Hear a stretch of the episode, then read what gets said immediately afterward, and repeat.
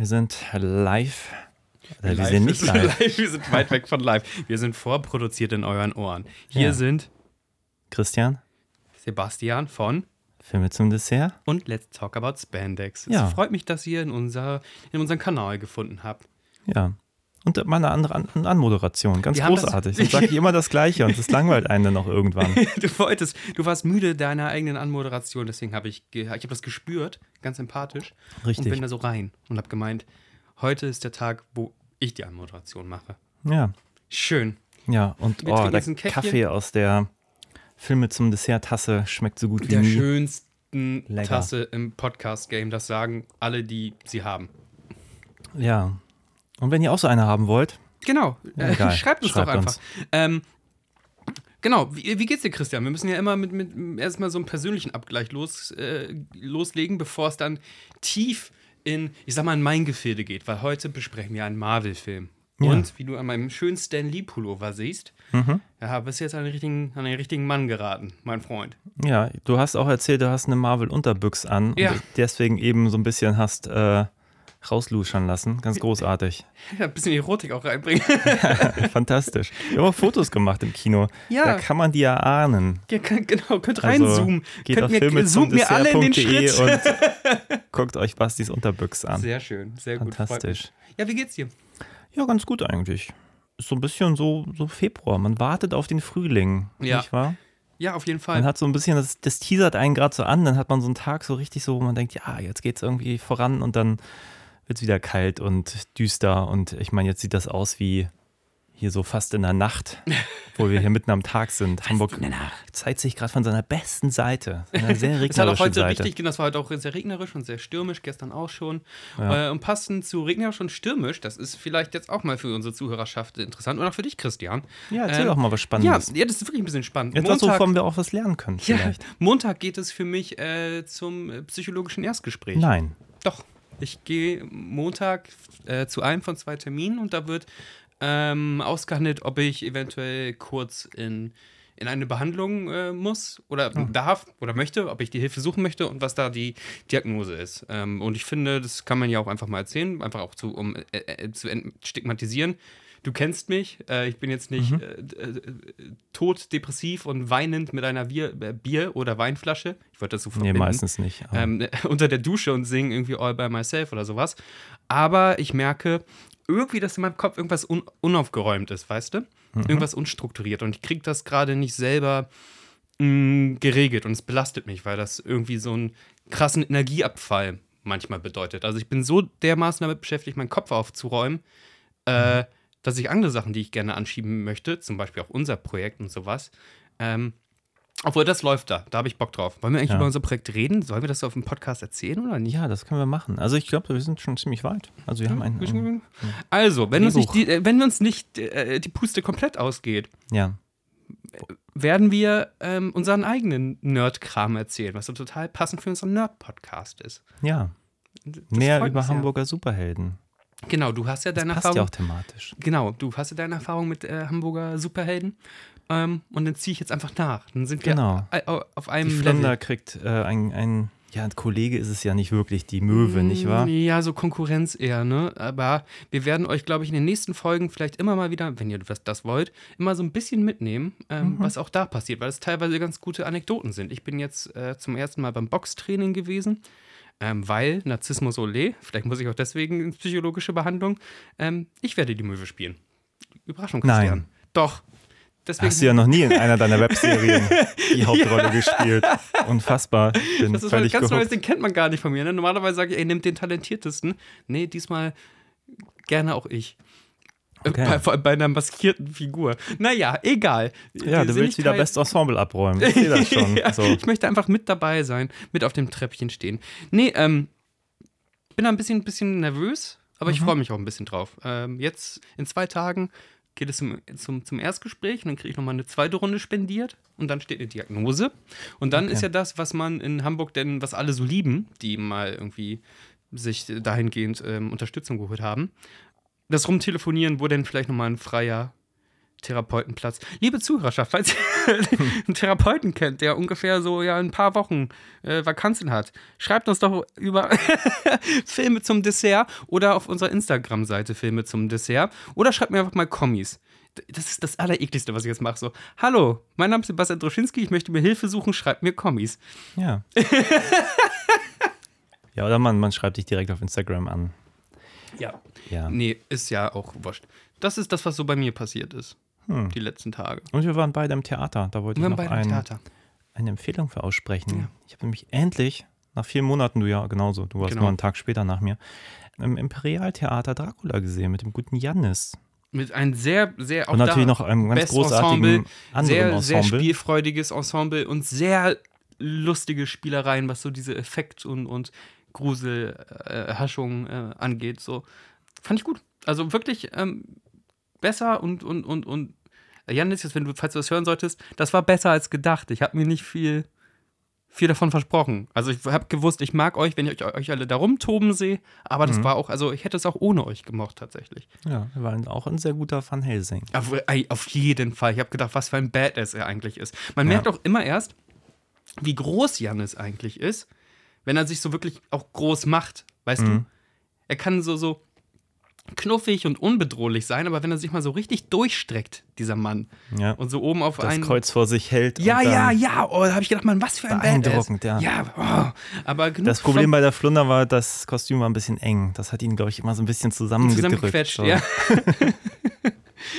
ja. Ähm, das Flunder-Kostüm sieht eigentlich dem Ant-Man-Kostüm, zumindest von der Farbgebung, gar nicht so unähnlich. Falls ihr die Flunder nicht kennt, ähm, weiß ich nicht, hast du Das das? hat Janis auch ein bisschen kleiner gemacht, wolltest du damit sagen. Hat Janis auch ein bisschen kleiner Ja. gemacht. Sehr gut. Na gut, damit steigen wir so langsam ein in den. Aber der Ant-Man kann sich auch groß machen. Das ist so der Punkt, den, den ich ein bisschen versäumt habe, weil ich Den ja hast du den verpasst. zweiten Teil noch nicht gesehen habe. ja, das ist im Und zweiten ich glaube, Teil im und ersten kann er sich noch klein machen. Oder Genau. verwechsel ich das jetzt? Nee, im ersten Teil war der, das Gimmick klein machen, im zweiten war das groß machen. Das hat er, glaube ich, das allererste Mal auch in dem Captain America 3 gemacht. Das ist ja alles so verwoben miteinander. Mhm.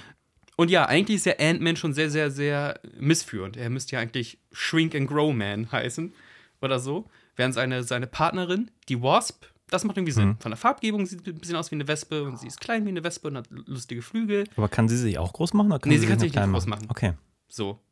Jetzt, jetzt äh, kann sich noch eine Person vielleicht groß und klein machen, aber da können wir ähm, gleich drüber reden. Ja. Quantumania. Nee, genau. ich, ich wollte eigentlich noch, noch äh, Ja, erwähnen, ich habe mir extra den, den zweiten Teil ausgeliehen, weil ich ihn eigentlich vorweg gucken wollte. Mhm. Und ich habe es einfach zeitlich nicht geschafft. Aber wir waren jetzt gerade im Kino. Der zweite gehört auch in dieser Trilogie, also ohne zu spoilern, der wird irgendwie ausgeklammert, finde ich. Also der zweite macht nichts an, ni- nichts groß, wo du denkst, ah, ich brauche dieses Puzzlestück, Ah, um okay. das als Trilogie so zu verstehen. Irgendwie ist das sehr, sehr eine Klammer zum ersten Film. Da können wir auch ja gleich zu kommen. Mhm. Okay, weil du musst mir ein bisschen, ein bisschen, ich glaube, du bist da inhaltlich ein bisschen versierter, weil ich habe den Ja. ersten Mal gesehen vor, wann kam der dann raus? Fünf Jahren, sechs Mhm, Jahren? Da habe ich den irgendwie mal zeitnah geguckt, Ja. auch nicht im Kino, irgendwie zu Hause, Ja. DVD, Blu-ray, keine Ahnung. Ja. Ja, und jetzt halt den dritten. Und also ich kann jetzt nicht sagen, dass ich dem nicht gefolgt bin. Also jeder, der jetzt so ein bisschen so am Hadern ist, kann man den jetzt gucken, auch wenn ich da jetzt nicht voll Mhm. drin stecke, kann man voll gucken. Ja. Inhaltlich habe ich da gar keine Bedenken.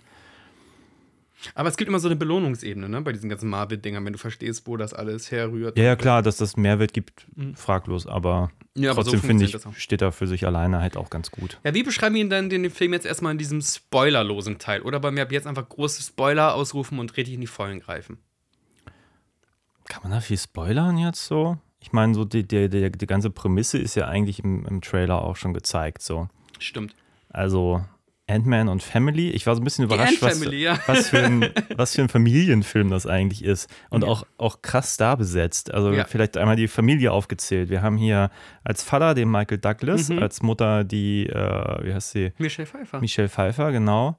Die, also seine Frau, sind die verheiratet, Wesp und Ant-Man? nee, die sind einfach nur Partner und Partnerin. so. Genau, Also- aber die haben ja eine Tochter. Ja, aber die ist nicht ihre Tochter. Also ah, okay, das ist seine das Tochter. Okay, das ist wahrscheinlich in. Teil 1 erklärt. Ja, genau, genau. Weil es mehrfach gesagt wird. Genau, das Damals ist war sie sechs. Lilly, spielt halt Hope Van Dyne, also die Wasp, in Ant-Man und the Wasp. Man nennt den Film ja manchmal auch so, so Ant-Man 3. Das stimmt ja eigentlich nicht, weil das ja gleichberechtigte Superhelden sind, so ein bisschen.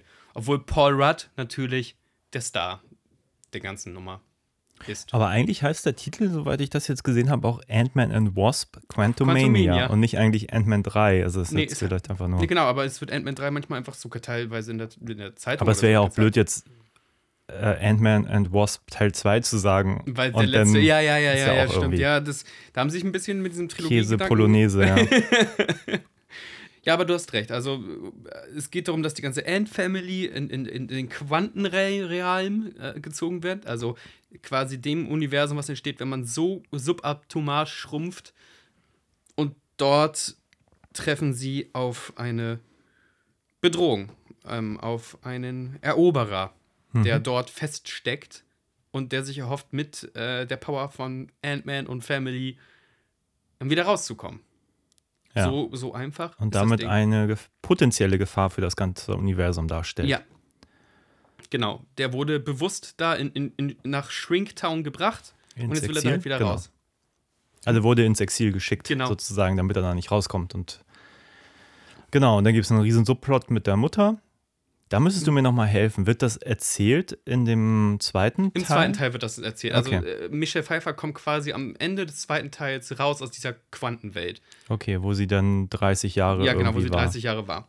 Das ist ja Okay. das, die, die große Narbe von Michael Douglas Charakter, der, ähm, der Hank Pym spielt. Hank Pym war in den Comics der allererste Original äh, Ant-Man.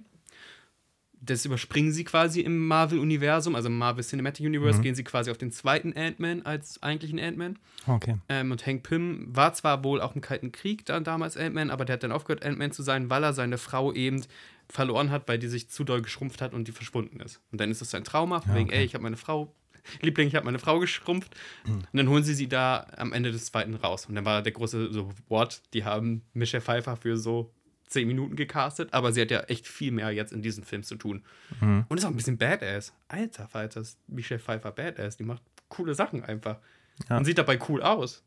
Also nach Catwoman zweitbeste Comic-Performance von ihr. Und Ja. auch genuin ab, abzunehmen. So. Ich habe lange sie nicht mehr so wahrgenommen. Ja, Vielleicht hat ja der Regisseur, dessen Namen ich jetzt auch schon wieder vergessen Peyton habe, Reed heißt der Mann. der hat ja so ein paar Komödien gedreht, bevor er Mhm. irgendwie im Superhelden-Universum abgebogen ist. Ja. Vielleicht auch was mit ihr. Ich weiß es gerade nicht. Ja, also bei Peyton Reed ist das ja eh ganz, ganz faszinierend, dass die Tür klingelt. Ah, Moment. Dann müssen wir einmal einen Schnitt machen, aber ich kann euch auch irgendwas erzählen. Der Lülü. der Lilili. So, wo waren wir inhaltlich? Wir waren bei Peyton Reed. Peyton Reed, der ja wirklich nicht für eine ganz krasse künstlerische Handschrift bekannt war, sondern einfach wirklich für äh, unterhaltsame, komödiantische, wenn auch ein bisschen biesterige Filme. Ich glaube, dieses Girls United hat auch so einen ganz, ganz zynischen Unterton teilweise. Hat von Edgar Wright ja tatsächlich die Ant-Man-Franchise geerbt. Hm. Der nun ja einen sehr eigenen Stil hat und wo Leute auch sehr, sehr gehypt waren, dass Edgar Wright ins Marvel-Universum reingeholt werden soll. Und Ja. dann war Edgar wohl zu eigen mit seiner Vision und sie haben sich ähm, auf Peyton verlassen. Und Peyton ähm, war teilweise von der Fanbase sehr, sehr kritisch beäugt, weil der hat natürlich Edgar Wright gefühlt weggekickt. Ja. Aber ich muss sagen, der Mann hat eine. Also es wird, wahrscheinlich wird diese Ant-Man-Trilogie von niemandem die Lieblings-Marvel-Trilogie sein, so. Mhm. Aber das sind durchaus einfach stabile Filme. Und du kannst dich an den ersten auch noch erinnern, den fandest du doch nicht schlecht. Also der war ja genau das, was er sein wollte, wahrscheinlich. Oder was denkst du über den ersten Ant-Man-Film? Es ist ein bisschen her, dass ich den gesehen habe, aber ich fand den sehr unterhaltsam. Also ich mochte auch die, dieses bisschen understatige, Mhm. weil der einfach, also ich meine, dies- dieser Gag, der holt mich auch immer noch ab. Also wenn sie da auf dieser Spielzeugeisenbahn kämpfen und du Ja. siehst dann den Raum, wo dann einfach die Eisenbahn fährt und dann wieder rein ins, ins Actiongeschehen. Auf Sowas der Spielmatte halt- meinst du, ja, ja, das ist Das groß. finde ich schon irgendwie ein bisschen lustig. Ja, irgendwie mochte ich den. ja. Der war, find- der war halt auch irgendwie so gefühlt so ein bisschen klein. Ich, ich weiß gar nicht, ob ich das jetzt so gut finde, dass der hier so episch wird. Also nicht, also ich fand ihn gut jetzt, um das mal vorwegzunehmen. Mhm. Aber ich weiß gar nicht, ob es das gebraucht hätte. Der dritte Film nimmt sich sehr aus dem ursprünglichen Kosmos raus. Also diese Ja. ganzen Gimmicks von wegen kleine, kleine Choo-Choo-Eisenbahnen drauf auf die kämpfen. Im zweiten Teil von wegen Autos, die schrumpfen und groß werden oder Salzstreuer, die erst in die Luft gekickt werden und dann wahnsinnig wachsen und quasi so, so eine Art Wurfgeschoss werden oder sowas. Und das verlassen wir jetzt komplett. Also vorher war das ja immer so audiovisuell, was können wir machen, wenn wir im Alltag Sachen auf einmal stark schrumpfen oder stark groß machen. Und das macht so den Spaß an der ganzen Sache. Und, oder wenn wir überchoreografierte ähm, ähm, ähm, Sequenzen haben auf irgendwas, also eine Wasp, die auf dem Messer langläuft, während das Messer geworfen wird, so. Und diese Spielereien haben wir jetzt fast gar nicht. Jetzt sind wir wirklich in einem interdimensionalen Bürgerkrieg verwickelt. Und das ist eigentlich gar nicht Ant-Mans Gefilde so. Das wäre so eine Sache für die, keine Ahnung, für die Guardians of the Galaxy oder für Thor oder sowas. Ich wollte auch gerade sagen, ich fand, der hatte, also ich hatte unglaubliche Parallelen für mich so im Kopf aufgemacht, eigentlich zu Guardians of the Galaxy, weil Mhm. du da auch eigentlich so ein Science-Fiction-Setting hast wie hier. Ja. Und auch diese Schrägnis mit dem Broccoli Guy und so. das könnte halt auch aus The Guardians stammen, so. Das oder aus dem ähm, letzten Thor-Film. Da Ah, gab es noch auch, nicht gesehen. da gab's auch eine. liegt da aber. Liegt da, ja. Guck ihn mal. Ähm, mich Ready to watch. Äh, würde mich interessieren, was du darüber denkst, tatsächlich. Da gab es auch eine wahnsinnige ähm, Figurenschau. Also da gab es echt äh, Kreaturdesign auf Kreaturdesign. Und das Mhm. wird hier auch gemacht. Gerade irgendwie am Anfang gibt es ja so viele verschiedene Wesen, an die du dich erstmal gewöhnen musst und verschiedene Logiken, wie diese Figuren funktionieren und verschiedene Formen und Farben. Es ist alles sehr, sehr viel einfach in diesem Film, was irgendwie nett ist, weil mich das so ein bisschen an die 70er Jahre äh, Comics erinnert, wo man dachte, oh, hier haben die Tuscher und die ähm, Koloristen alle LSD genommen und wo auch mit so abgefahrenen äh, Pocket-Dimensionen, Konzepten und sowas auch gespielt wurde teilweise. Und irgendwie, irgendwie habe ich gerade das Gefühl, dass das vielleicht eine Verneigung vor dieser Ära der Comics sein soll. Aber Wobei man aber echt sagen muss, das ist eigentlich echt überhaupt nicht das Spielfeld von Paul Rudd's Ant-Man. In Paul Rudd's Ant-Man 1 ging es darum, seine eigene Familie da zu retten, sozusagen. In Paul Rudd's Ant-Man 2 ging es darum, die Mutterfigur aus der Pocket-Dimension irgendwie zurückzuholen, während der Bösewicht eigene ähm, Ziele verfolgt. Und jetzt geht das einfach wirklich um alle Universen gleichzeitig. Auch der Gegenspieler ist eine ganz andere Dimension von bedrohlich. Mhm. Ähm, jedenfalls, wenn wir das mit den Gegenspielern davor vergleichen. Die Ja. auch gut waren, aber die auf gar keinen Fall das Potenzial hätten, keine Ahnung. Ja, einer von denen kommt ja auch noch mal Richtig. hier auch noch mal wieder drin vor. Richtig, richtig. Als Spoiler, kleiner- Spoiler, kleiner Spoiler. Kleiner Side-Bösewicht. Äh, das, was alle interessiert, der neue Thanos. Also der neue große Bösewicht dieser Marvel-Ära Ja, wird hier so richtig, richtig installiert. Wir sehen Jonathan Majors.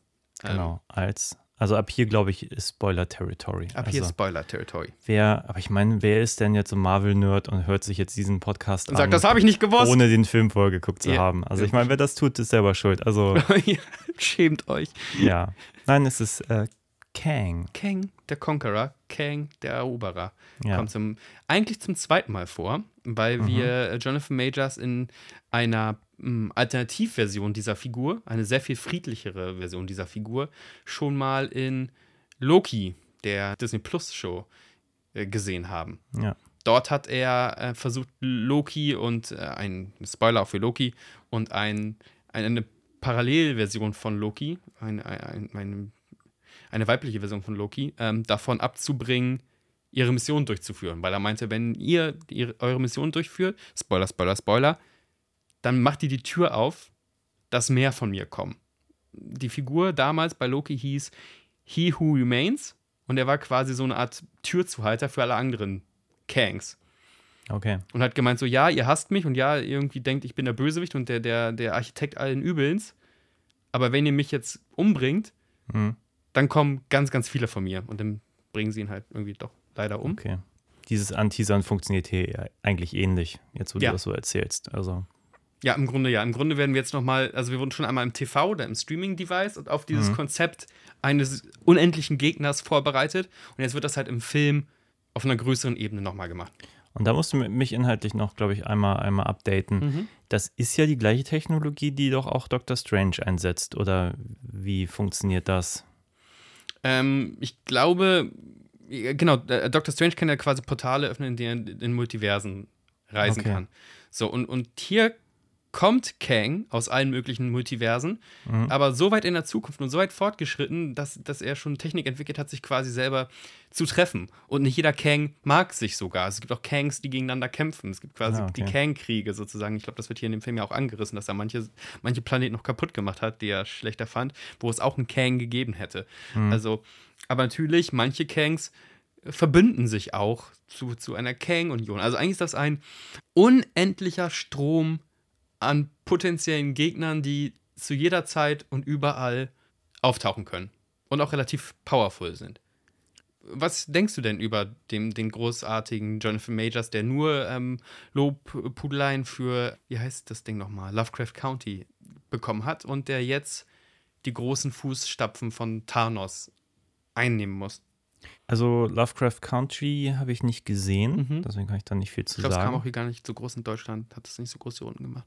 Ja, aber ich habe auch jetzt auch keine Ambition unternommen, mir das irgendwie andersweitig zu besorgen, um es Ja, mir anzuschauen. Ich fand ihn gut. Ich habe ja immer ein bisschen mein Problem, das habe ich ja auch schon hunderttausend Mal gesagt, dieses Überpowern nervt mich manchmal. Und klar, wenn man halt so einen Superbösewicht etabliert, dann ist er halt mega powerful so. Mhm. Okay, das ist jetzt auch ein Extreme-Spoiler. So, jeder, der das Ende gesehen hat, weiß dann irgendwie, was da auch noch kommt. Mhm. Ich habe nur gedacht, boah, das ist aber auch schon doll. Also ich denke, jetzt hätte man halt irgendwie Kangs für die nächsten 100 Marvel-Filme so. Ich weiß nicht, ob das nicht spannender wäre, dann irgendwann nochmal wieder einen neuen irgendwie rauszuholen. Ja. Aber ja, aber ich meine, er als Schauspieler super.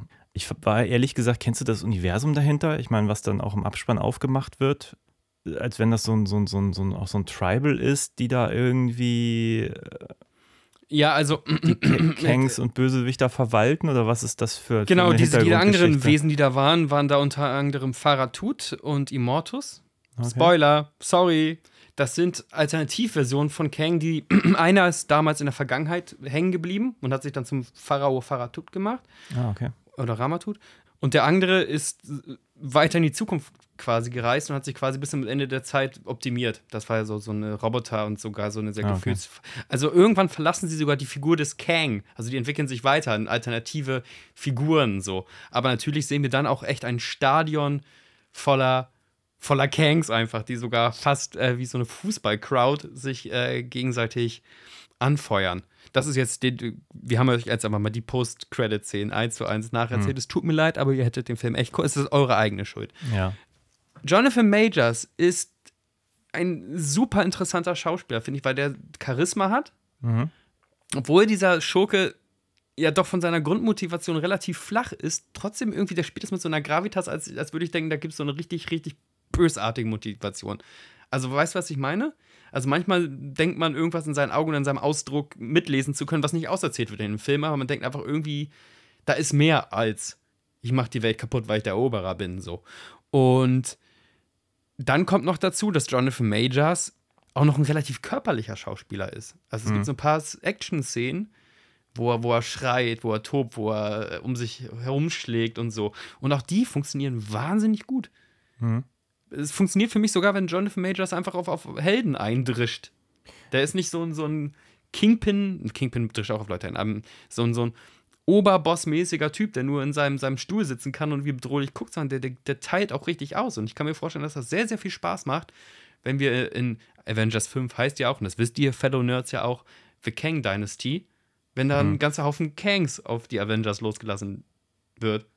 Ich kann mir das sehr geil vorstellen. Irgendwie. Ich bin ein bisschen hyped jetzt gerade nach diesem Film. Aber weil ich auch von Ja. diesem Schauspieler einfach, ich finde den super. Ich fand, das war aber, vor allem fand ich es aber auch gut geschrieben, seine Rolle. Die war halt so ein bisschen ambivalent. Sie Ja. ist ja auch der, der erstmal der, der Michelle Pfeiffer-Rolle, der Jane Van Dyne heißt die. Jen van Dyne, Ja. äh, das Leben rettet. Ja. Gleich in der allerersten Szene. Und da weiß sie noch nicht, wer er ist. Das Ja. er kennt sie dann irgendwann. Und aber eigentlich wirkt er relativ integer relativ lange. Und das Mhm. fand ich irgendwie auch eine ganz gute Entscheidung, ihn nicht gleich so als, als, als Bösewicht zu etablieren. Guck mal, hier ist evil, aber eigentlich ist er am Anfang Ja. wirklich irgendwie so ein nice Guy, der einfach da ist. So. Ich finde es sehr gut geschrieben, dass. äh, Und er ist dann auch so ambivalent, weil er Ja. auch immer so Sachen sagt wie, äh, ich, selbst äh, un- unser Hauptdarsteller zweifelt ja nochmal am Ende, ob das eine gute Idee war, ihn sozusagen einfach zu besiegen. zu besiegen, ja. Ja. Ob der nicht eine Lösung gewesen wäre für irgendwas, weil die Bedrohung natürlich da ist, von wegen, wenn es ganz, ganz viele von mir gibt, vielleicht gibt es irgendwo sogar noch schlimmere. Also vielleicht nehme ich lieber den, als, als die schlimmeren zu nehmen. Und, es ist wirklich schön, dass die Schreiber des Films, und der Hauptschreiber ist Jeff Loveness aus, äh, von, von Rick Morty weggekauft, jetzt für diese ganze Multidimensionsnummer, dass die dem Mainstream-Publikum, die vielleicht nicht so comic-nerdig sind, echt einmassiert haben, gar nicht von wegen, das ist Kang, sondern alle Figuren reden, glaube ich, die erste Hälfte des Films immer nur von, das ist der Eroberer. Das ist der Mhm. Eroberer. Und das ist ein total schöner psychologischer Effekt für die, für die Mainstream-Zuschauer, die natürlich jetzt verstehen müssen, der ist mindestens so groß wie halt dieses äh, ähm, Purple Monster Thanos. So. Thanos Ja. war der Zerstörer und jetzt kommt der Eroberer. Und das ist wichtig, den Leuten das zu erklären, von wegen, das ist der nächste Big Baddie, auf den sollt ihr euch freuen. Das soll, soll, soll für euch jetzt wieder neue Imperator bei Star Wars sein, sozusagen. Das fand ich gut. Ich fand an sich den Film tatsächlich ein bisschen Standard, fast wie eine TV-Show, A-Plot, B-Plot, Ja. mäßig geschrieben, aber durchaus die ganze Zeit mit Geschwindigkeit und unterhaltsam und Mhm. stabile Skriptarbeit. Ja, fand ich auch. Und viele lustige Charaktere. Also ich hatte Ja. halt mehrfach, wie gesagt, auch Parallelen zu Guardians of the Galaxy. Du Mhm. hast dieses Blobwesen, das ist auch echt so ein Rick and Morty Charakter, ne? So, Mhm. ähm, du hast den Broccoli Guy, äh, Bill Murray Gastauftritt, das macht alles total viel Spaß. Das ist alles schön beknackt. Ja. Ich mag ja eigentlich auch die Lockerheit. Ich habe jetzt gerade heute früh mir die erste Hälfte von The Suicide Squad Mhm. äh, von James Gunn angeguckt, den ich noch nicht kannte. Und der ist natürlich auch super düster und war jetzt überrascht, wie, also ich meine, klar, das eine ist DC, das ist jetzt Ja. Marvel, aber wie, wie viel positiver dieser Film ist eigentlich, obwohl irgendwie hier auch gestorben wird und Ja. geballert und eigentlich Krieg gezeigt wird und gleichzeitig hat das aber auch so durch unseren, unseren Hauptdarsteller, Rudd ist das, ne? Porat, ja. Gerade mit dieser Öffnungsszene bin ich halt voll drin. Das macht so Spaß. Du hörst seinen Off-Kommentar, also Ja. irgendwie launig. Du hast diese, diese blöden Gags, dass Leute ihn für Spider-Man halten. Und es ist einfach, äh, du kommst da echt rein und es schwuft so. Und irgendwie ist das cool. Ich mag das. Der ewig junge Paul Rudd ist wahrscheinlich auch echt wieder eine der, der großen Casting-Entscheidungen ähm, von, von Marvel gewesen. So. Also vielleicht mindestens genauso groß wie Chris Evans als Chris, äh, Captain America oder, oder Robert Downey als Iron Man. So, weil Ja. Jetzt ist es klar, jetzt ist er Ant-Man, aber spult mal äh, ein paar Jahre zurück. Ich meine, äh, ähm, Paul Rudd war der Typ aus den äh, Judd Apatow äh, ähm, Kifferkomödien, der Ja. immer witzig war. Ich war immer ein Paul Rudd-Fan, aber zu sagen, du bist jetzt ein Superheld, ähm, und dann funktioniert es so, super. Und trotzdem bringt er seine Paul Ruddigkeit auch immer mit ein. Also dieser Held darf auch mit Sachen komplett überfordert sein, das, sonst hätte auch das Skript nicht funktioniert. Also hättest Ja. du in dieses in diese Szenario eine Captain America Figur reingesetzt, die wäre ja viel straighter gewesen und sehr viel mehr mit Moralin ähm, behaftet. Hm. Und Paul Rudd kann einfach sagen, so, ich weiß nicht, was man tut. Ich, ich habe mal die Universum gerettet. Ich weiß auch gar nicht, auf welcher Seite ich sein soll. Klar, erzählen die mir, die sind die Rebellen, aber was soll ich denn jetzt hier machen gerade so? Der will sich eigentlich verpieseln. Der will eigentlich wieder nur raus aus der Quantenwelt. Der nimmt sich diesen Konflikt ja eigentlich gar nicht so richtig an.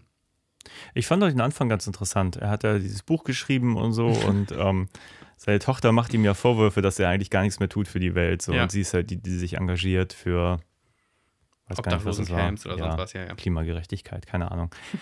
Und äh, ja, irgendwie alles schön. Also auch diese Familiendiskussion, also da ist man auch als, gerade wenn man die vorigen Teile nicht gesehen hat, man Ja. ist da halt relativ gut drin in dieser Auch das Familienkonstellation. wahnsinnig gut geschrieben, weil das passiert relativ schnell. Das sind also eigentlich verbringen wir vielleicht zehn Minuten oder sowas Ja. auf der Erde. Man weiß auch als jemand, der die vorigen Teile nicht gesehen hat, du Mhm. weißt sofort, wer alle sind. Weil sonst wäre ich auch ein bisschen raus, weil ich fand auch die, also halt eine, also zumindest eine äußerlich echt junge Familie. Ich weiß, wie alt Michael Douglas ist, aber de, in dem haben sie auch so viel gemacht, dass er irgendwie auch irgendwie nicht wie 80 aussieht, Mhm, was er mhm. wahrscheinlich ist. Und Michelle Pfeiffer sieht auch nicht so aus. Also das denke ich mir manchmal, wenn, wenn er neben, ah, wie heißt denn seine, seine Frau in Anführungszeichen, Evelyn West. Healy. Also Hope, Hope heißt die. Also ja, und dann denke ich mir manchmal, Hope. also ich wusste ja nicht, dass die Mhm. jetzt nicht Mutter und Tochter spielen, sondern dann halt ähm, Könnten Ah. Schwestern sein. angeheiratet sozusagen. Ja. Ach so, Aber da dachte ich, okay, die Altersspanne sehe ich jetzt nicht so unbedingt. Also, dass da irgendwie. Ja, überhaupt zwischen Michelle Pfeiffer und Evelyn Jean Lilly und dann der, oh Gott, wie heißt sie? Oh, Cassie heißt, gespielt von, spielt auch beim Pokémon Detektiv Pikachu-Film mit. Mir ist gerade der Name komplett äh, aus dem Kopf geplumpst. Ja, das ist natürlich, das ist, ist eine behauptete äh, Altersbarriere. Ich glaube, glaub, das kommt schon alles hin, nur dadurch, dass die halt alle irgendwie so viel Ach so, du irgendwie meinst, an sich haben so- machen ja, lassen, wirken recht. sie halt einfach nicht wie nicht so weit weg. Ja. ihr echtes Alter so. Aber egal. Also das, wer sich daran stört, der ist hier definitiv falsch.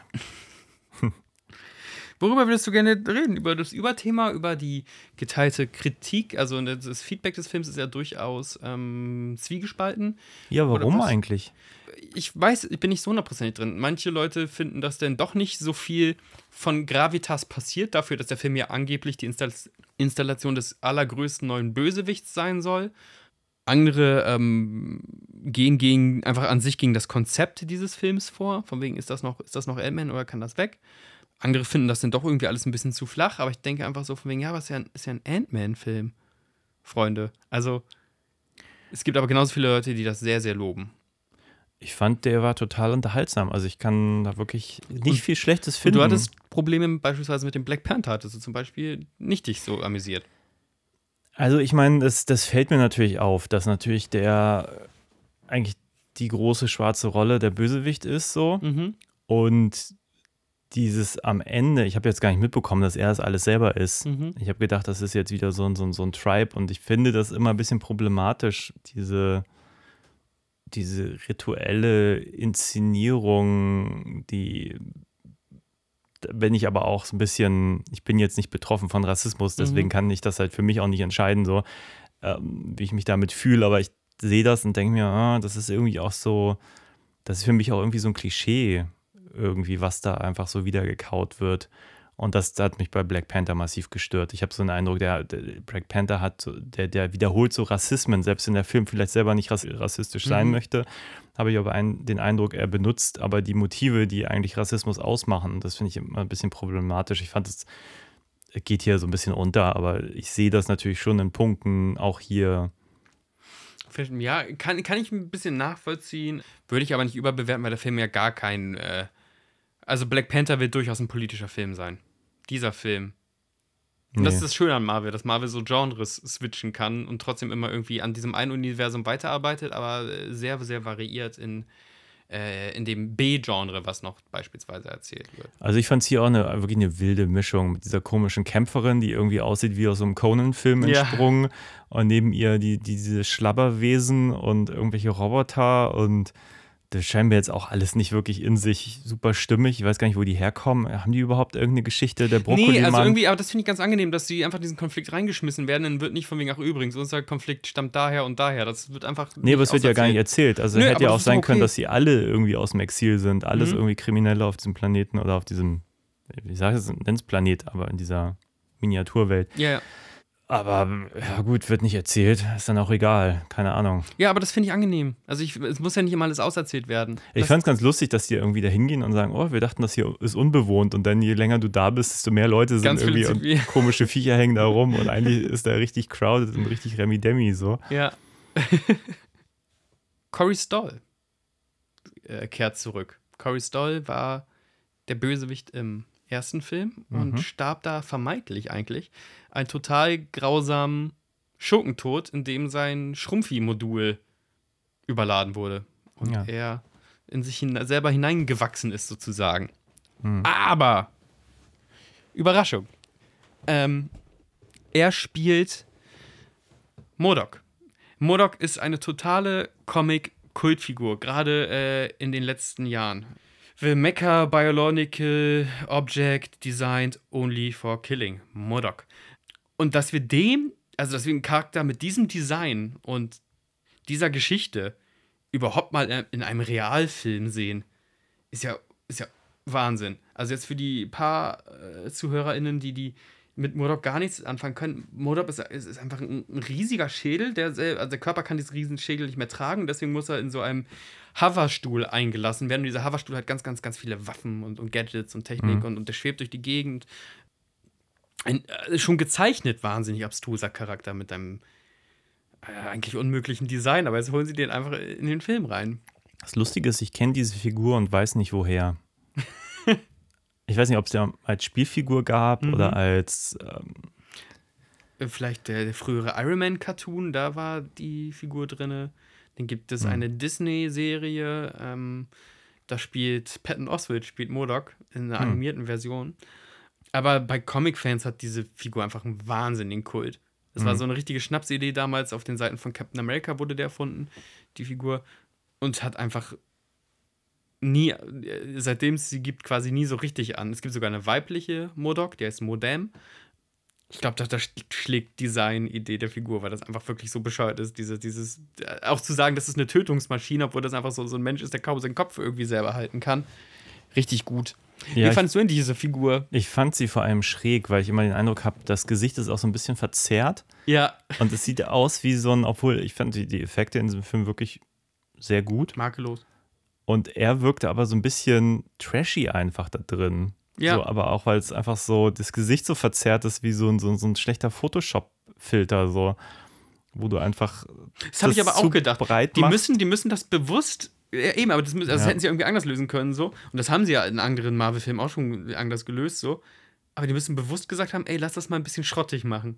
Ja, Das würde zu dem Film passen und tut es tatsächlich auch, wenn Ja. das ein bisschen befremdend aussieht. Wenn du da andauernd so, so ein bisschen so diesen, wie heißt der Effekt nochmal, wenn du dich so ein bisschen, wenn du weißt, dir wird gerade Real, Realität vorgespielt, aber die ist trotzdem nicht korrekt genug. Wie ist denn das? Wie hieß denn der Effekt nochmal? Was sich bei dir im Kopf einstellt? Naja, ist mir, surreal? Keine Ahnung. nee, wenn's, ich, mir fällt es in fünf Minuten vielleicht ein, dann brülle ich es einfach mal. Ja, weiß ich auch nicht. naja. Ähm, genau, der ist der B-Villain und macht an sich eine schöne Klammer zum ersten Film Hm. zu. Weil da ja einfach auch ultimativ geklärt wird. Stimmt, es war dem Ant-Man eigentlich super scheißegal, dass dieser Mensch wahrscheinlich irgendwo gerade Höllenqualen erleidet. Oder vielleicht tot ist. Also, das ist wurscht. Die machen ja auch noch mit seinem Ableben am Ende irgendwie eigentlich noch ziemlich, ziemlich derben Scherz so. Aber ja, auch schon ein bisschen lustig. An sich, äh, lustiger Film. Ja, Lust, also ähm, der Tor, den du hier auf dem, auf dem Schreibtisch liegen hast, der will ganz, ganz doll lustig sein. ja. Der versucht das wirklich, Gags reinzupressen. Dieser Film macht das ein bisschen eleganter, weil er wirklich einfach organisch lustig ist. Ja, ich finde, der ist auch nicht immer lustig, aber Nein. er hat dann Momente, die halt wirklich, also wo Ja, man auch wirklich dann. schmunzelt oder auch Ja. lacht. Also es ist halt wirklich, wirklich amüsant so. Und ich mochte auch die Klammer Anfang und Ende, das macht alles total Laune und ich finde, unser, unser Paul Rudd hat auch ein super Timing. Also Ja. der, der kann auch Comedy, deswegen wundert mich das auch nicht, dass er vorher bei diesen äh, seichten Komödien eigentlich gespielt hat, weil das kann er einfach auch. Ja, aber jetzt ist er einfach ein Superheld. Seth Ja. Rogen hat mal gesagt, das ist so merkwürdig, dass ich den Typ, mit dem ich, mit dem ich meine Kifferkomödien gedreht habe, dass er auf einmal ein Marvel-Held ist. Und der Mann altert auch einfach nicht. Der ist schon echt auch ein bisschen fortgeschrittenen Alters, der Paul Rudd. Aber echt, wie, wie fresh und cool kann man sein? Ich bitte euch. Wie krass. Ja, aber ich meine, sie machen auch ein paar gute Gags drin. Also auch Ja. wenn er mit Thor verglichen wird und er auch so meint, Ja, ja, gut, kann, man kann mich auch leicht verwechseln. das ist einfach authentisch auch ein bisschen lustig so. Wir arbeiten wieder viel mit psychedelischen Ideen auch fast. Also Genau, lass mal über die, wie nennt man denn das? Quant, also die, die, Quantenrealen, die das, Quantenrealität. was eigentlich auch äh, Doctor Strange macht und was diese ganze Parallelwelten- und Mhm. Multiverse-Geschichte, das ist ja total angesagt. Also auch schon länger. das ist das Science-Fiction-Konzept der Stunde. Genau. Ähm, alle Welten gleichzeitig und gleichzeitig keine Und Welt. ja die nicht nur bei hat. DC und Marvel, sondern ja auch außerhalb, wie bei Everything, Everywhere, All at Once. Ja, Und ich hatte so ein bisschen den Eindruck, ah, die müssen aufpassen, dass sie es nicht, also weil jetzt auch der Flash-Film kommt, so, Trailer Mhm. haben wir auch gerade davor gesehen, Ja. ob das nicht, nicht irgendwann schneller schöpft. Was ist denn deine Meinung dazu? Ich finde es ja total faszinierend, also auch was sie hier draus machen, ist ja Mhm. auch visuell geil und, und auch inhaltlich cool. Ich habe nur manchmal so den Eindruck, wenn ich das so sehe, denke ich mir, wie viel davon kann man so akzeptieren, bis man irgendwann denkt, okay, jetzt ist mir das aber alles viel zu random. Ja, mir geht das sogar noch eine Stufe weiter. Ich überlege gerade, wiefern das, ähm, inwiefern das auch einfach eine gelungene Vermischung von Science-Fiction-Konzepten und möglicherweise ein Reboot ist. Also wenn du jetzt das Kinopublikum schon dran gewöhnst, von wegen, es gibt noch irgendwo eine andere Marvel-Welt, dann könntest Ja. du theoretisch irgendwann einen neuen Iron Man erzählen oder einen neuen Captain America erzählen, wenn die alle zu alt werden. Das heißt, die könnten sich die Klinke in die Hand nehmen. Aber gleichzeitig ist es natürlich auch ein totales cooles Gedankenkonzept, dass es halt ein Multiversum gibt. Es ist aber sehr, sehr auffällig, dass von Rick and Morty bis diese Filme, die du erwähnt hast, alle jetzt gerade mit dem, mit dem Multiversum gleichzeitig spielen. So, das ist wie die, die große Meteor- und, und Katastrophenfilm-Epidemie irgendwie Anfang 2000er, Mitte der 90er oder so. Und tatsächlich ist, ist für mich jetzt schon so ein bisschen der, der krasse Schockeffekt raus. Also, wenn ich da im Flash-Trailer beispielsweise Michael Keaton als Batman sehe, bin ich nicht, oh Gott, sie können ihn zurückholen. Weil dieser Spider-Man-Film halt das, genau diesen Trick schon mit Tobey Maguire, Spoiler, falls ihr den letzten Spider-Man-Film nicht gesehen habt, äh, gezogen hat. Hm. Weißt du, was ich meine? Also, die, die, die, diese, dieser Griff nach hinten und gleichzeitig Blick nach vorne, das, das bedeutet es ja für die Screenwriter so. Ja, das ist für mich jetzt eigentlich schon irgendwie fertig. Hast du mitbekommen, wer der nächste Batman werden wird? Da gab es so ein Gerücht. Ist das nicht Robert Pattinson? Nein. Ja, der, der bleibt ja, aber es gibt Okay, ja bleibt. Parallel-Batman in diesem Ah, nee. DC-EU-Universum, was da neu entstehen soll. Na, da wird gemunkelt, dass es einer der, der drei Batmans ist, die da ähm, wieder auftauchen. Es tauchen drei Batmans wieder auf? Ja, es wird, äh, lustigerweise im Trailer sieht man Michael Keaton, man Und sieht äh, Ben Affleck. Ben Affleck, genau, Will Kilmer ist ja eh raus. Und man sieht einmal das Motorrad aus dem Meinst du, das ist Nolan Bale? Batman. Christian Bale, ja, genau. Echt? Ist das, gibt's das Gerücht? Das habe ich noch Also nie es gibt gehört. das Gerücht, dass, dass äh, Bale wieder der, der Standard-Batman halt im DCEU wird, ja.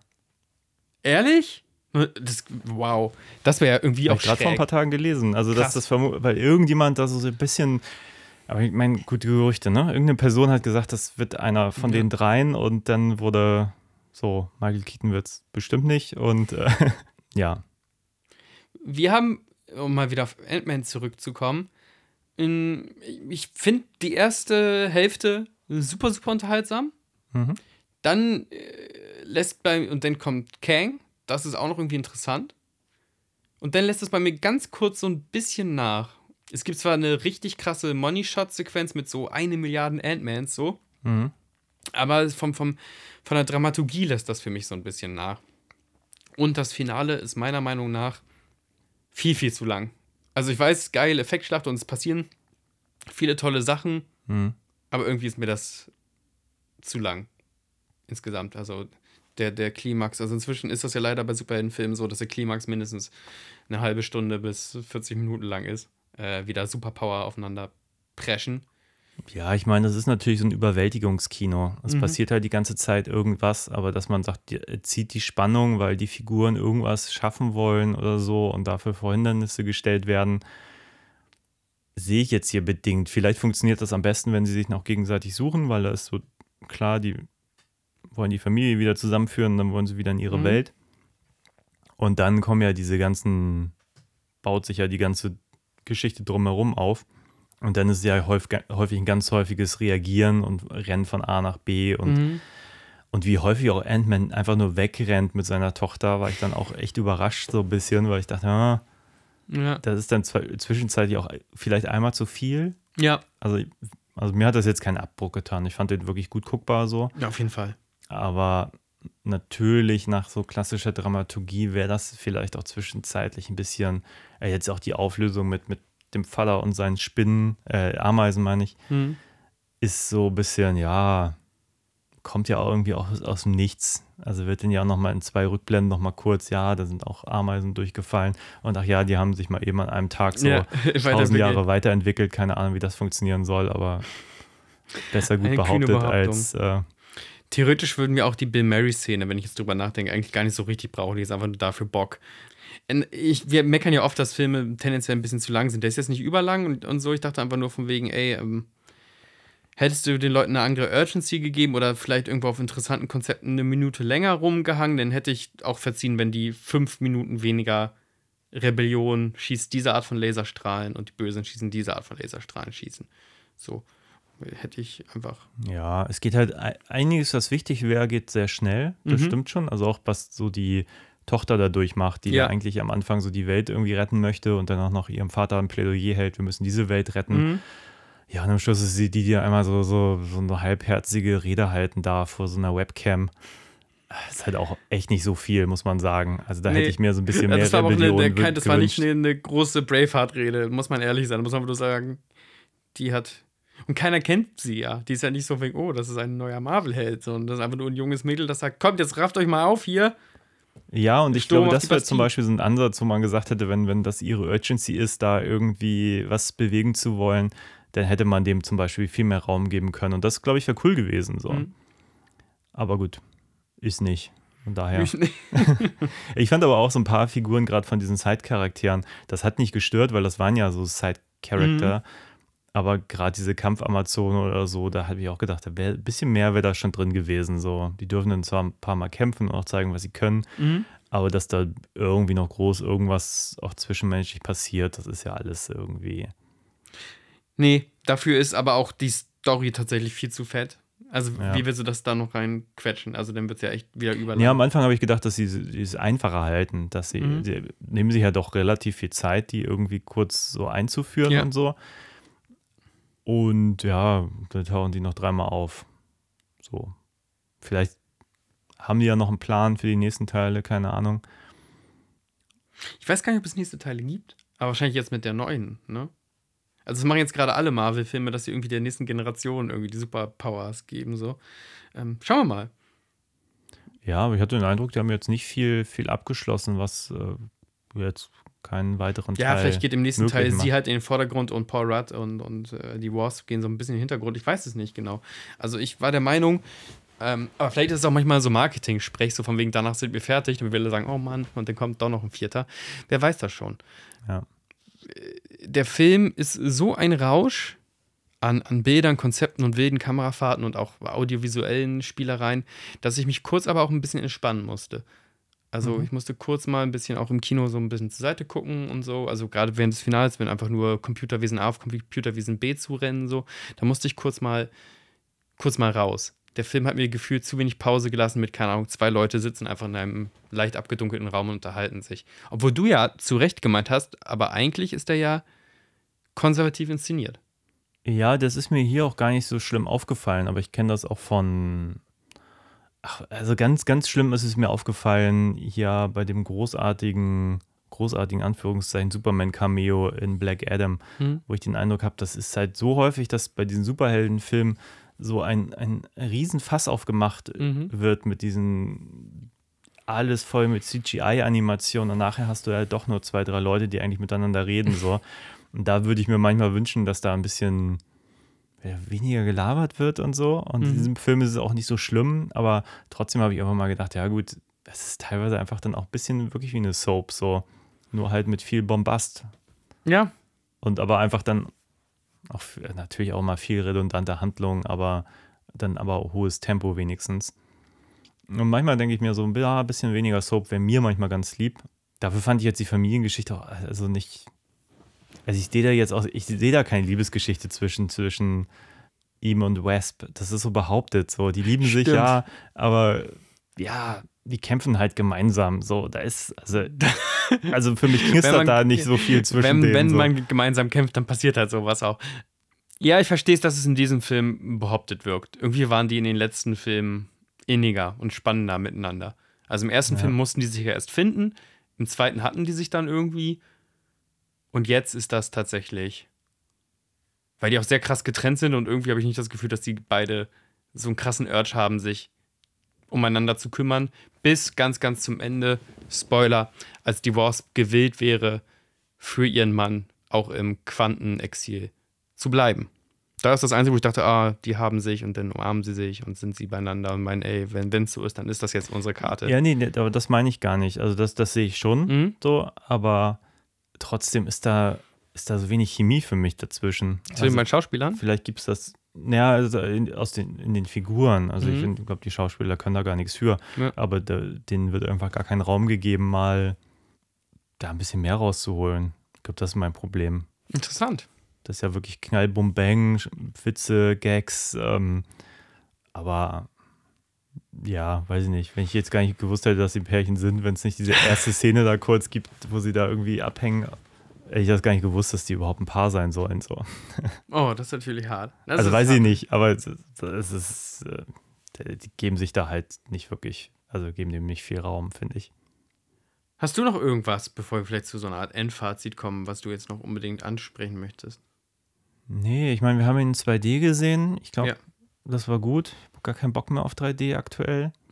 Nee, man sieht auch, welche Szenen bestimmt in 3D-Derbe gebockt hätten. So, die fliegen auf so einem Manta-Rochen-Vieh durch die Gegend. Genau, und so. das war auch mein Gedanke, wo ich dachte, okay, das ist jetzt der, der Das ist der 3D-Shot, um 3D-Money-Shot, die, ja. die, die, den Aufpreis zu rechtfertigen, ja. Und auch die eine Milliarde Paul Rutz würden bestimmt cool in 3D aussehen. Das stimmt. Aber ich kam auch voll, es war auch genug Eye Candy in 2D. Ja. Auch keinen Bock gehabt, ehrlich gesagt. Also kam mir ganz gelingen, dass es eine 2D-Vorstellung hat- war. Ich hatte meinen Spaß. Also ich kann, kann den durchaus Ja, es ist empfehlen. für mich auch ein, man nennt das ja, glaube ich, jetzt die Phase 5. Es war ein gelungener Start in die Phase 5. Also ich habe Bock, jetzt auch Kang wieder zu sehen. Und okay. Das mit den Phasen muss mir noch mal jemand erklären. Wie viele Phasen gibt es es insgesamt? gab, also, äh, bis jetzt gab es ja Phase 1. Mhm. Das nennt man alle Installationen der Haupthelden. Also Iron Man 1, äh, Okay. Thor 1. okay. Dann gab es Phase 2. Ähm, die gipfelte in dieser äh, Ultron Avengers Nummer. Mhm. Avengers 2. Dann gab es Phase 3, das war quasi so diese Thanos-Saga. Die wurde schon am Anfang von Avengers 1 angedeutet, aber jetzt kam es zu Thanos. Dann gab es Phase 4, das ist diese Übergangsphase mit Spider-Man Homecoming, Black Widow, Doctor Strange und so, die ein bisschen kritisiert wurde als die schwächste Phase bis jetzt. Äh, Würde ich sogar auch so unterschreiben. Das war, Ja, Black Widow, also scheiße.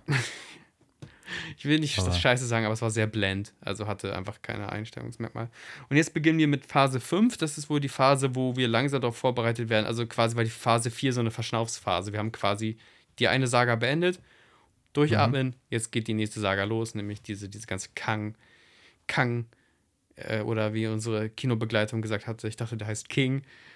Und King, der Eroberer, finde ich als Namen auch sehr witzig. Das wollte ich nur noch mal erwähnt haben, das fand ich sehr süß. Ja, okay. Aber jetzt, jetzt erkenne ich meinen meinen Denkfehler.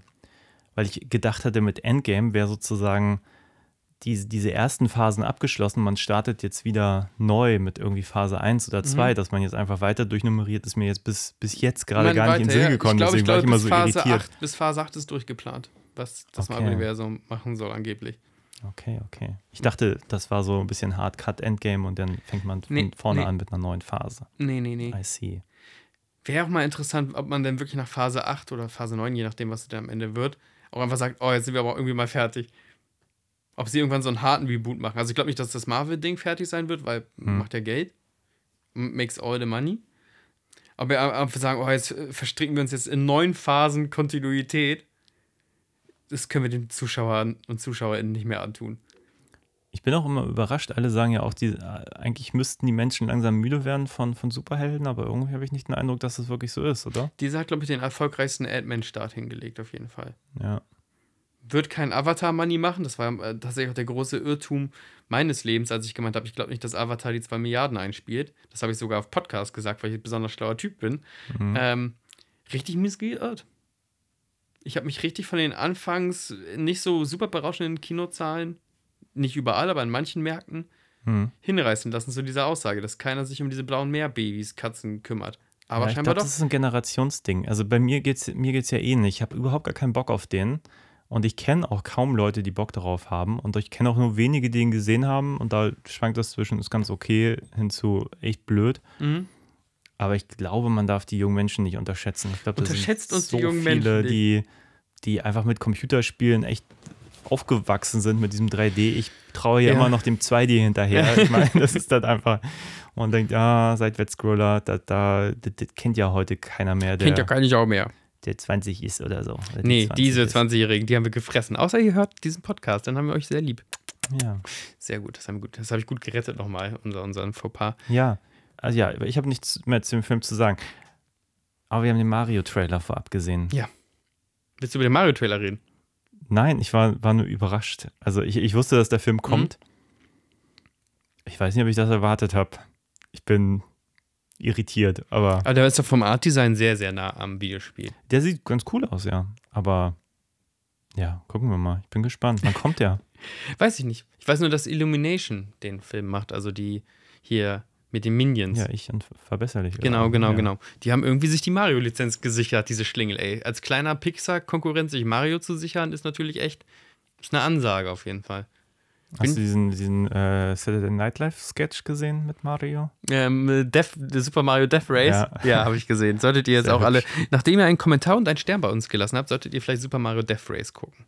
Ja. Das ist mein kleiner Tipp. Und ihr solltet auch Ant-Man gucken. Ich weiß, Disney-Konzern hat genug Geld und ich weiß, oh mein Gott, der kommt in drei Monaten wahrscheinlich eh auf dieser Plattform raus. Aber ich glaube, dass das auch ein schönes Kinoerlebnis sein kann. Ja. Sogar für die Leute, die vielleicht nicht mehr die anderen Ant-Man-Filme so tausendprozentig auf auf der Platte haben. Und ein guter Einstiegspunkt, um jetzt mitzureden, zu sagen, ich verstehe, warum dieser Conqueror das nächste dicke Ding nach geschnitten Brot wird. Ja. Bitte sag Was ist du denn so dein dein Endfazit. nächster Superheldenfilm, auf den du dich so richtig Die freust? Möwe. Ja, gut, die Möwe wird auch eine Webserie, das wird ja gar kein Kinofilm. Okay, sorry. Aber die Möwe wird natürlich auch ganz fantastisch. Natürlich. Äh, ich bin ja bei diesen ganzen DC-Sachen so ein bisschen, bisschen, bisschen immer Aber. Flash? Ich finde es echt schwierig, dass sie mit Ezra Miller weitergemacht haben. Wirklich. Und jetzt auch noch so ein doppelter Ezra Miller, der sich so gegenseitig Witze machen kann, wie hot sie Frauen finden und so. Und wenn man weiß, dass Ezra Miller irgendwie so, so einen leicht, auch teilweise unfreiwilligen Sexkult hatte und irgendwie Frauen manipuliert und sonst was hat, finde ich das echt total schwierig. Ich, äh, man sagt ja, man soll manchmal versuchen, den Künstler und, und die Kunst so zu trennen. Mhm. Aber irgendjemand hat auch diesen Trailer so geschnitten, dass, dass dieser, diese Figur des Flash so leicht horny ist und so. Und das verstehe ich. Das, das verstehe ich. Es ist natürlich auch ein bisschen schade, wenn man bei so einem Franchise dann plötzlich die Themen anschneiden muss, ne? Also, Ja, äh, dass, dass, dass die Schauspieler einfach alle verrückt geworden sind, oder was meinst du? nee, also wenn, wenn diese Geschichte mit dem Ezra Miller jetzt Ja. nicht wäre, dann hättest du jetzt wahrscheinlich gesagt, okay, ist vielleicht irgendwie interessanter, eine, eine äh, Superwoman irgendwie zu haben, Ja, ja. als ein Clark Kent. Und ähm, stattdessen dominiert halt das Thema so. Es ist halt einfach so schade für so ein Franchise. So. Ey, unbedingt, unbedingt. Äh, ich bin an sich ja sehr gespannt, was James Gunn mit diesem. Ich bin ja, kein- bin ja Marvel, Marvel-Jung. So, Mhm. aber was, was der mit ähm, dem DC-Universe macht. Und Marvel hat, aber das ist noch äh, Zukunftsmusik, eine meiner Lieblingscomic-Serien als, äh, also es gibt erstens, wird Daredevil nochmal rauskommen. Ich liebe ja Daredevil, ist am- ist eh mein Liebling. Aber auch eine meiner anderen, meiner Lieblings-Superhelden-Teams ähm, wird erzählt. Teams. Nämlich die Thunderbolts. Ah, Die Thunderbolts sind im Marvel-Universum so ein bisschen, was das Suicide Squad für DC ist. Hm. Ähm, moralisch graue Charaktere werden in Krisenregionen geschickt. So. Hatte im Comic noch einen anderen Kniff. Den muss ich jetzt hier nicht erklären. Wenn ihr wisst, dann wisst ihr ihn, ansonsten ist gut. Aber ich finde es an sich cool, so die Schurken oder die moralisch grauen Charaktere aus diesen ganzen, inzwischen ja auch 150 Marvel-Filmen zurückzuholen und in ein Team zu stecken. Und zu sagen, so, ihr seid so, sozusagen das Dirty Dozen vom Marvel-Universum. Das, das finde ich spannend. Vor allem, weil wir anders als bei DC, bei DC wurden alle Figuren quasi außer Harley Quinn vielleicht neu da reingeworfen, in Suicide Squad. Hier kennen wir die alle schon irgendwo her. Also von, von äh, der Black Widow, der neuen Black Widow, der Jelena Bovova, Bovova also ne, Florence Pugh, ähm, bis hin zum Winter Soldier und ähm, wie sie alle heißen, dass sie da alle in ein Team gesteckt werden, finde ich ansprechend, finde ich reizend. Weil man auch so die Figuren nicht vergisst. Das finde ich schön. ja. Hast du sonst irgendein oder Popcorn-Highlight ist Indie? Der nächste Indie, ist das ein großes Ding, wo der Hype echt ist bei dir? Nee, ich mit Indiana Jones habe ich seit Hast abgeschlossen? diesem vierten Teil komplett Okay. abgeschlossen. Das, da ist, glaube ich, nichts mehr zu oh holen. nein, das tut mir leid. das, damit haben sie mir jegliche. Ich finde es so schade, weil es gab halt diese Computerspiele, Indiana Jones Ja. und The Fate of Atlantis, das habe ich damals wirklich viel gespielt und dann kommt dieser Film und ich denke mir so, wir hätten einfach nur das Computerspiel umsetzen müssen. Das hätte Spaß gemacht, aber nicht der Dreck. und ich weiß nicht. Es läuft auch jetzt immer gerade so ein Steven Spielberg-Trailer und ich Ja, so, Steven den, Spielberg erzählt wieder über Hollywood, hä? den Film hat Steven Spielberg doch, wenn er ihn nicht selber gemacht hat, mindestens schon dreimal wenigstens produziert Oi, in irgendeiner oi. Form. Das sieht genauso aus wie Super 8. Äh, Ja. weiß ich nicht. Und dann ist vielleicht okay, aber ich habe keinen Bock mehr drauf. Der soll einfach, der soll in Rente gehen. Wow. Harte Ansagen äh, zum Ende dieser Folge. Ja, ich glaube, bevor du noch grumpier wirst, ähm, mach doch eine Ich bin gar Abmoderation. nicht so grumpy. Ich fand ihn gut. Das, Gut. das war doch ein total spaßiges Kinoerlebnis. nee, ja, stimmt, das jetzt. das Vollkommen, ich fandst habe keinen Bock auf den Steven Ja, nee, nee, ich weiß. Ich dachte nur, ich fühle jetzt gerade nicht die Leidenschaft, dass du sagst, ich freue mich ich auf habe vor ein irgendwas, paar Jahren dich... Warhorse gesehen und dachte, ich gebe dir mal eine Chance. Ja. Boah, schlimm. Der ist auch echt vergessen, ne? Kein Mensch redet mehr über Warhouse. Dass es einen Film gab, das. Was hat ihn denn da geritten? Unfassbar. ja, Was? geritten, get it, weil es um ein Pferd Ja, ja. geht. Ah, ich verstehe, guter Mann. Ich dachte, ich mache mal so einen richtigen Scheißfilm. Ja. so ein richtig dummes Ding. Okay, mach doch mal eine charmante Abmoderation. Ja, das war's für heute mit Filme zum Dessert und Let's Talk About Spandex. Geht auf Filme zum Dessert, schreibt uns eure Meinung, liked uns bei Instagram Genau. und äh, schreibt uns an, falls ihr so eine fantastische Tasse haben wollt. Genau. Oder einfach nur, um, weil, weil ihr uns loben wollt. Ist ja auch einfach mal schön. Ja, ihr könnt auch schreiben, dass, dass, dass ihr den Film gut fandet oder ja, nicht. Oder, Das, oder auch, dass wir einfach sehr gut riechen wollen. ja, oder ob ihr, keine Ahnung, was ihr zum Frühstück gegessen habt. Ey, gerne los. Her damit. Her mit euren besten Porridge-Rezepten. Ich würde mich freuen. Ja. Unter die Kommentare auf der Instagram-Seite Filme zum Dessert. Ja, auf Wiedersehen. Ciao, ciao.